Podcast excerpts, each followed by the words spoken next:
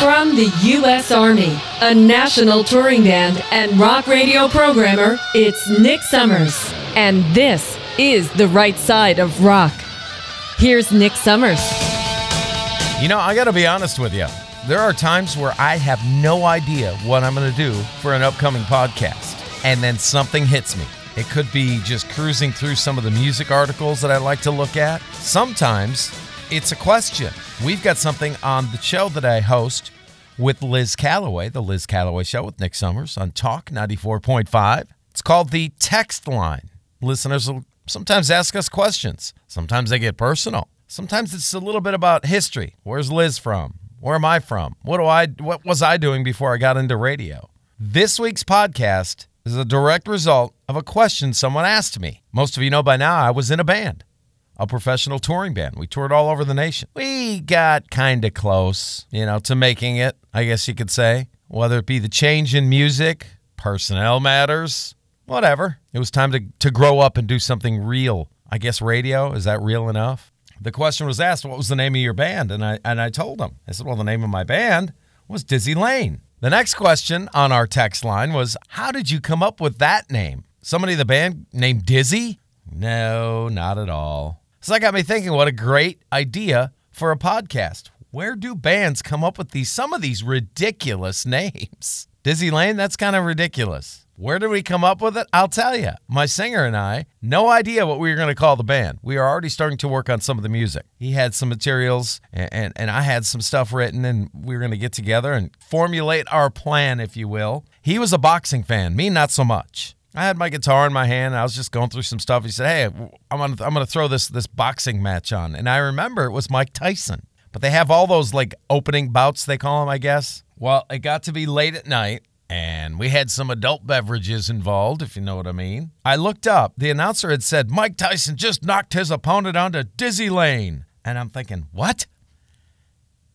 And we didn't have DVR back then. There really wasn't much for an internet. I had no idea really what that meant, but it made sense to me. And I looked at my singer, he looked at me, and I said, There's the name. There's the name of the band. He said, What? There's the name of the band Dizzy Lane. And there you have it. Sitting on my singer's couch, late night, he's watching a boxing match, and we get the name of the band that, at least for the first eight, nine years of my life as an adult, changed my life. In case you missed it, Dizzy Lane, my band, here's what we sounded like. If you're interested, the record company loves when I when I do these little plugs. You can go to ddrmusicgroup.com and search in Dizzy Lane. They reissued our first two releases, threw them onto one disc. And hey, while you're at it, make sure to subscribe to be notified to the right side of rock. You'll find out when new episodes are available. Please make sure to rate me, let me know how I'm doing, and share with a friend who you think might enjoy this. Also, you can get in touch with me, give me ideas, give me comments, good or bad. I like it all. It's Nick, talk945.com at Gmail. Nick, talk945 at gmail.com. Flashback to my band, Dizzy Lane. From the re release Cheap Thrills It Ain't Easy reissue on the DDR Music Group record label.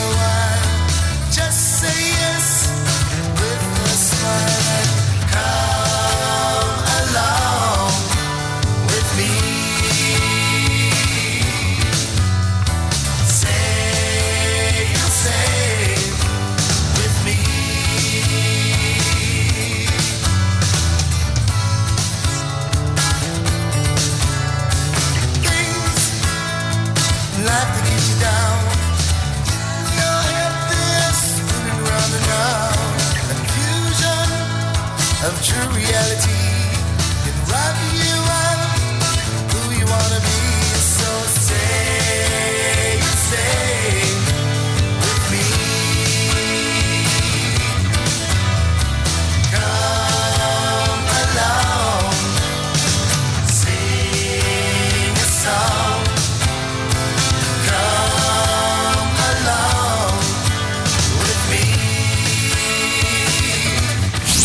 You're listening to The Right Side of Rock with Nick Summers.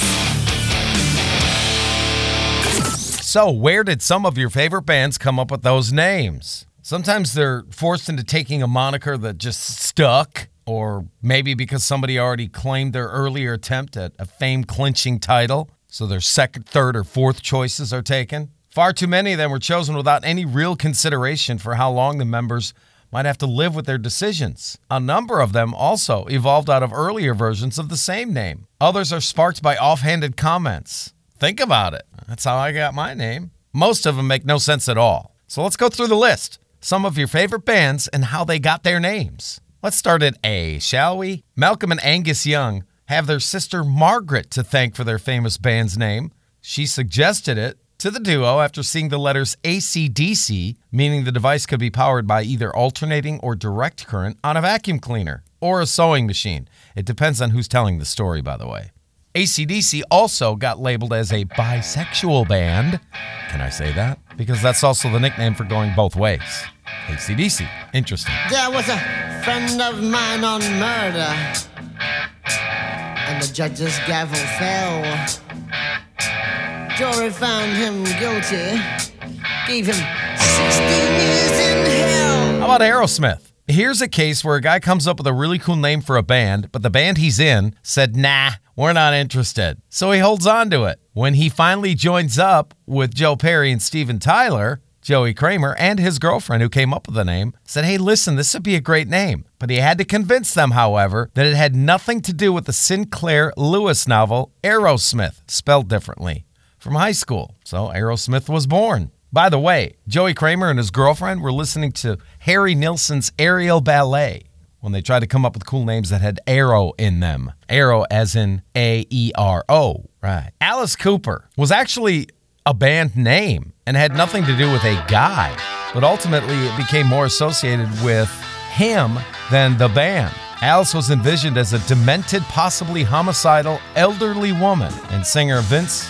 Fournier, I never knew how to pronounce that guy's name right. Anyway, played the part on stage.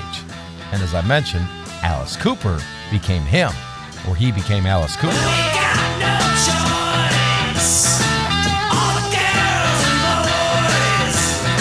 We're not going to talk about like Bon Jovi. It's just a variation of John Bon Jovi's last name or Poison. Some of these names are just ridiculous. Bachman Turner Overdrive, eh. I mean, it's just Randy Bachman and C.F. Turner. Bachman Turner Overdrive, yeah, nah. We'll focus on some of the names that had interesting beginnings and are bizarre, like Bad Company. He actually saw a poster for a 1972 Western starring Jeff Bridges. The movie's about how the early settlers, the Civil War, lawlessness, and Wild West. He thought, well, that's a great name for a band, Bad Company. How about Badfinger?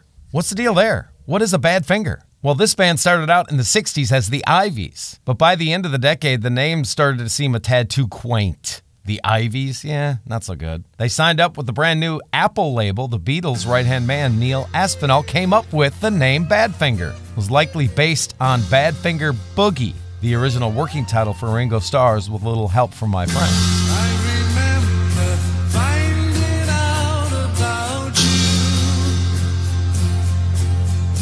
Speaking of the Beatles, the name was inspired by the early rocker Buddy Holly, whose backing group was called the Crickets. All four Beatles were huge fans. Their earliest shows featured his music, and Paul McCartney later purchased the publishing rights to the Holly songs. Black Sabbath, how about that one? Most of you probably know they were originally called Earth or the Earth Blues Company. They got rid of that name altogether. They settled on Black Sabbath after attaching the title, which had earlier been used for a 1963 film starring Boris Karloff, to a spooky new song inspired by an apparition seen by, by bassist Geezer Butler. They thought to themselves, why do people go to horror movies? But it was also a really big thing in, in the mid to late 60s. Horror movies were just huge. So they thought, well, nothing better than horror and rock and roll. Black Sabbath was born. How about Blue Oyster Cult? I always thought that was a weird name. The pioneering hard rockers started out as soft white underbelly. I knew that. But music journalist Sandy Pearlman and an early manager and producer, decided, well, Blue Oyster Cult. It was mentioned in a series of poems by Pearlman in reference to a secret group of beings from outer space that clandestinely influenced our common fate. Wow, that's kind of out there, literally. Some band names, like Boston, just happen to be the town, or in some cases, the state, where the band is formed. Like Boston, Tom Scholz and Bradley Delp. Initially, they were going to be Scholz Depp, but it was Scholz, Tom Scholz, the lead guitar player and brainchild behind Boston, and producer John Boylan, and even engineer Warren Dewey suggested, nah, I think your name should be Boston. How about Cheap Trick? I thought this was kind of interesting. An inspiration from another band. Bassist Tom Petersson was at a Slade concert. He came back and told the rest of the guys in the band, boy, that, that band used every cheap trick in the book. And they thought, well, that's a pretty cool name. Going to a party. Meet me on after school. Well, going to a place where the job is really cool. Cream was actually kind of a nickname and had a little bit of ego involved in there as well. Eric Clapton, Jack Bruce, and Ginger Baker decided, well, we're the cream of the crop of 60s British blues rockers. Let's just call ourselves Cream. Can't really argue with them.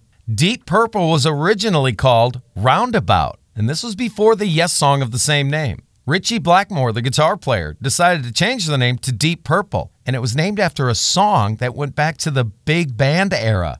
You know, like swing music, like Glenn Miller. Paul Whiteman Band in the 30s had a song called Deep Purple. Ritchie Blackmore liked it, and there's the name. Def Leppard is an interesting one because it depends on who you ask. Singer Joe Elliott claims that he initially coined the name Def Leppard, and it's spelled correctly D E A F and then Leopard instead of D E F L E P P A R D, which is what they go by now, while writing reviews for an imaginary rock band or bands when he was in high school. At the time, the band's original lineup, a guy named Tony Kenning, suggested they modified the spelling to make it seem less punk. Now, again, here's where the story is a little interesting. It depends who you ask. They apparently were on the road, and they were young kids at the time, even when they were signed. Their drummer, I believe, was only 17. There was a sign that said left Depard.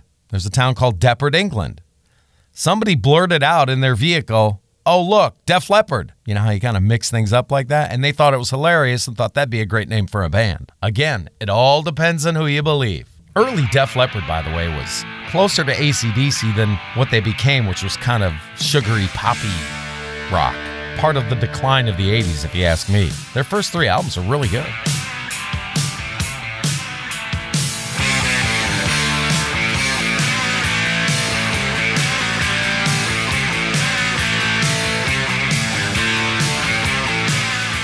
About Derek and the Dominos? Formed in the spring of 1970, Derek and the Dominos featured a core lineup of Eric Clapton, Bobby Whitlock, Jim Gordon, and of course, a late addition of Duane Allman to give their lone studio album a fiery sense of interplay and a title that seemed to reference both Eric and Duane's names. But actually, the group had earlier been billed as Dell and the Dominoes. Clapton tried to shift the spotlight away from him to make it more seem like a collaborative effort. Later, his label sought to make Clapton's presence clear by distributing buttons that said Derek is Eric. now that's great. I think that's awesome. Derek is Eric. Something like the Doobie Brothers, you kind of just have a feeling it's going to end up being about drugs, and guess what it is? Before they became a 70s pop sensation, the Doobies were a bunch of hippies, of course they were, living in a house in Northern California. They were in search of a name for their band, and a non musical housemate suggested the Doobie Brothers on account of the members' penchant for, well, you guessed it, smoking weed. See, some names just, you know, there they are. Right. How about Foghat? I've often wondered, what is a fog hat? Well, on the eve of completing its first album, the band was still struggling to find the right name. Can you imagine? You're a band, you've gotten as far as recording your first album, you still don't have a name. Brandywine Track and Hooch had been considered. okay. Now here's the letdown. Foghat, which they finally selected as a name, came from guitarist Dave Peverett, who reportedly made up the meaningless word in a childhood game with his brother. In other words, Foghat means nothing. See, I'm disappointed.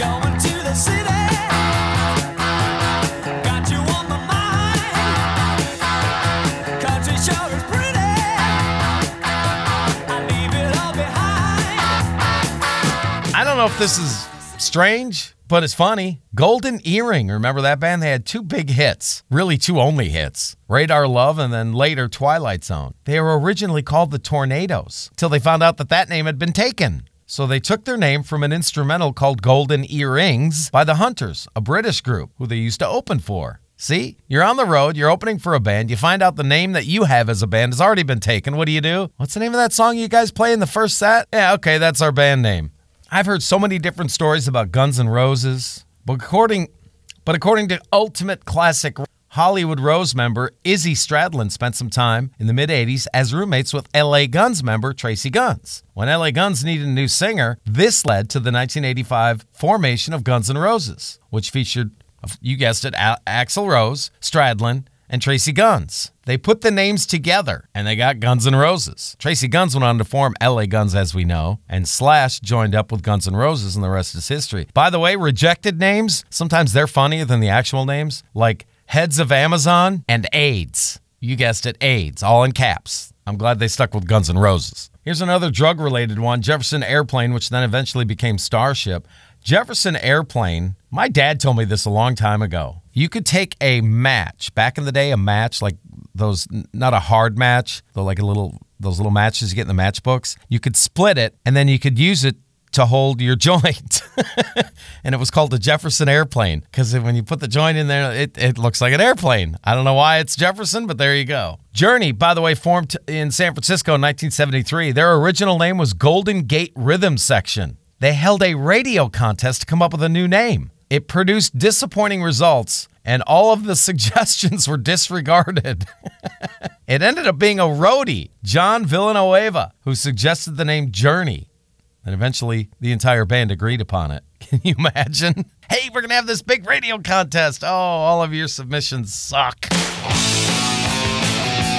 Judas Priest, an earlier member, Bruno Stapenhill, pitched the, this moniker to the original frontman Al Atkins. This is before they got signed, before they had Rob Halford. After hearing this song called The Battle of Frankie Lee and Judas Priest by Bob Dylan.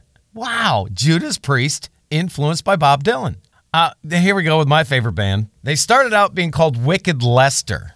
They fired everybody in the band, Paul and Gene did, and decided they were going to hire two new guys. They even went as far as recording a record. The record label said, Yeah, I don't know what this is, and they shelved it. So that's when they decided, Well, we need to fire these guys and come up with a new name. And and and Gene Simmons has famously said, "I- You know, I wanted to form something that was like before there was a heavy metal, but like a heavy metal Beatles. So they got Ace Frehley, they got Peter Criss. Peter Criss said that he used to be in a band called Lips. While Stanley got thinking, Gene Simmons wanted to call the band Eh, eh, F. I- It's a word I can't say, but begins with an F. Literally, he literally wanted to call the band that. And Paul was like, "Yeah, we'll never get any airplay or any press if we call ourselves that." He may have been joking, who knows?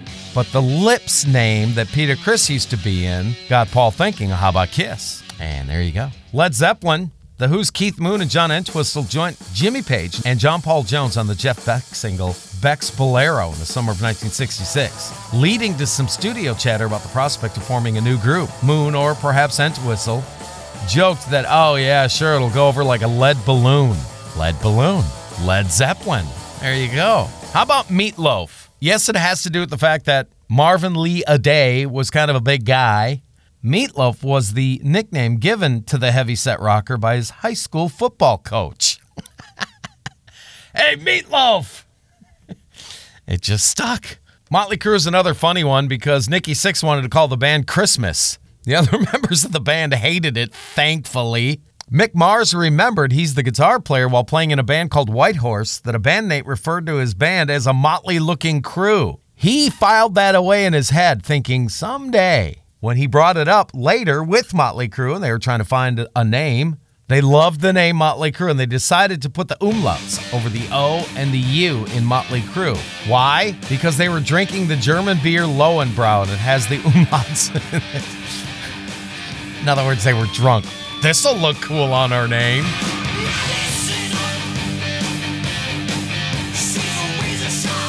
I always wondered where Pink Floyd got their name from. They were hastily named by their guitar player at the time, Syd Barrett, who just found out there was another group already using their old the name they were currently using, which was the Tea Set. The Tea Set? Really? So they combined the names of two Piedmont bluesmen from his record collection, Pink Anderson and Floyd Council.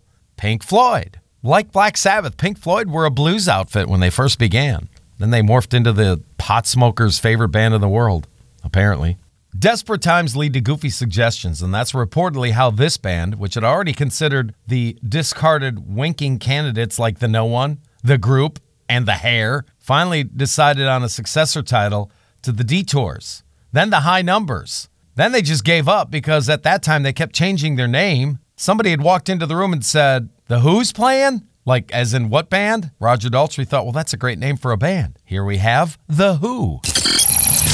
This is the right side of rock. My final cut actually has to do with a band that we know where they got their name Van Halen. David Lee Roth. He released a new single last month, and it's an affectionate look back at his time with the band. Nothing could have stopped us back then anyway, and it features lyrics that relate to Roth's time with the band. Quote, We laughed, we cried, we threw the television off that balcony. That memory means so much to me. One of the lines in the uh, song. It comes from acoustic sessions Roth recorded with the guitarist John Five, who, by the way, amazing guitar player. And by the way, this was done back in 2007, so it's new, but it's not new. Apparently, those sessions had resulted in an album's worth of material, and this is our first glimpse at it. They have about 12 or 13 songs. Will we see the whole thing? I'm not sure. But he did release this song a few months back. Nothing could have stopped us back then anyway. It's the new, not new single from David Lee Roth featuring John Five on guitar. That's my final cut. The right side of rock. Here's the final cut.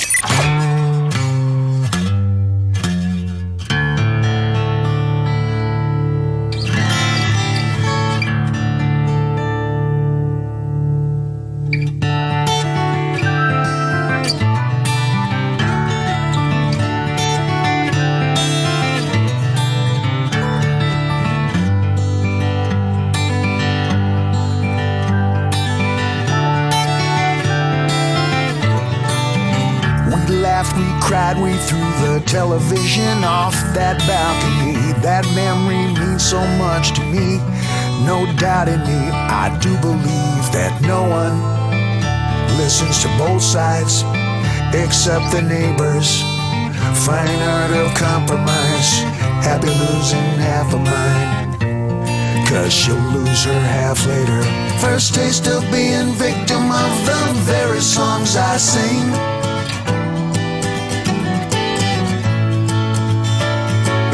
Up with say goodbye, and I hope I hear good things. And walk away, walk away. Nothing could have stopped us back then anyway.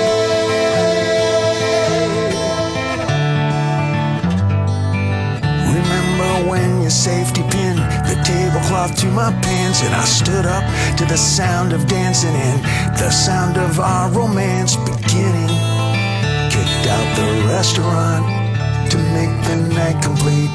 Six pack and a happy meal on a park bench down the street. Dinner with Tennessee's elite. Once upon a time is how a fairy tale sells it. Sit down, you won't believe this shit is how the trucker tells it. Strike up the band, hire the piper, we will pay. Nothing could have stopped us back then anyway.